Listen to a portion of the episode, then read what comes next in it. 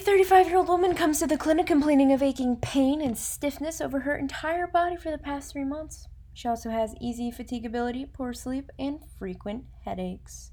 The patient has had difficulty performing her daily tasks and feels that her work performance as an accountant has worsened. She has used over the counter pain medication to no relief. On exam, she has tenderness to gentle palpation over the muscles of her neck, shoulders, and back. Vital signs are within normal limits.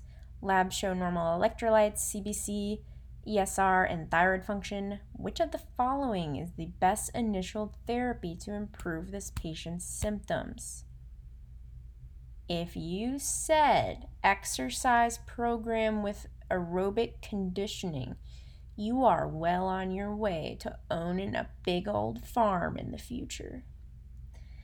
This patient's presentation is consistent with likely fibromyalgia.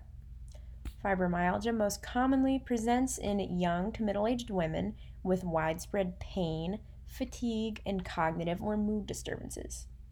Patients tend to have a fairly normal physical exam except for point muscle tenderness in areas such as the mid trapezius, lateral epicondyle, costochondral junction in the chest, and greater trochanter.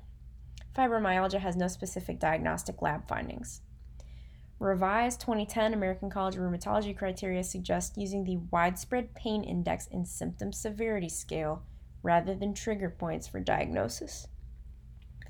The index and scale better emphasize cognitive problems, fatigue, and severity of somatic symptoms. Initial management of fibromyalgia involves a multidisciplinary approach, including patient education about fibromyalgia, regular aerobic exercise, and good sleep hygiene. Education requires validating that fibromyalgia is a benign condition with a favorable prognosis. Although patients may complain of increased short term pain during or after activity, a regular exercise program, such as aerobic conditioning, strength training, and stretching, improve the long term pain. Water exercises also can greatly reduce the pain.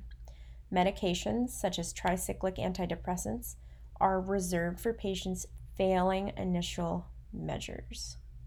There's limited evidence for other approaches, including trigger point injections, analgesics, and alternative therapy like Tai Chi or yoga. To reinforce that, there is limited evidence for other approaches aside from antidepressants and exercise. So there is limited evidence for trigger point injections, analgesics, and anti and alternative therapy.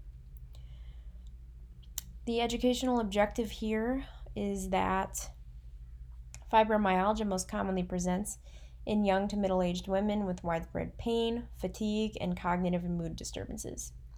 Patients have point muscle tenderness in areas such as the mid trapezius, lateral epicondyle, costochondral junction in the chest, and greater trochanter. Exercise is the foundation of management, with medications such as duloxetine and tricyclic antidepressants reserved for patients who fail initial measures.